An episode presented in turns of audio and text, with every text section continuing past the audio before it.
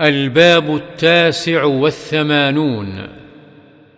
باب استحباب بيان الكلام وإيضاحه للمخاطب وتكريره ليفهم إذا لم يفهم إلا بذلك.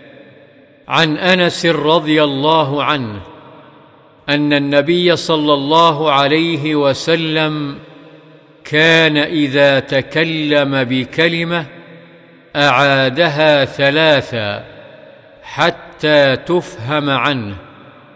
وإذا أتى على قوم فسلم عليهم سلم عليهم ثلاثا.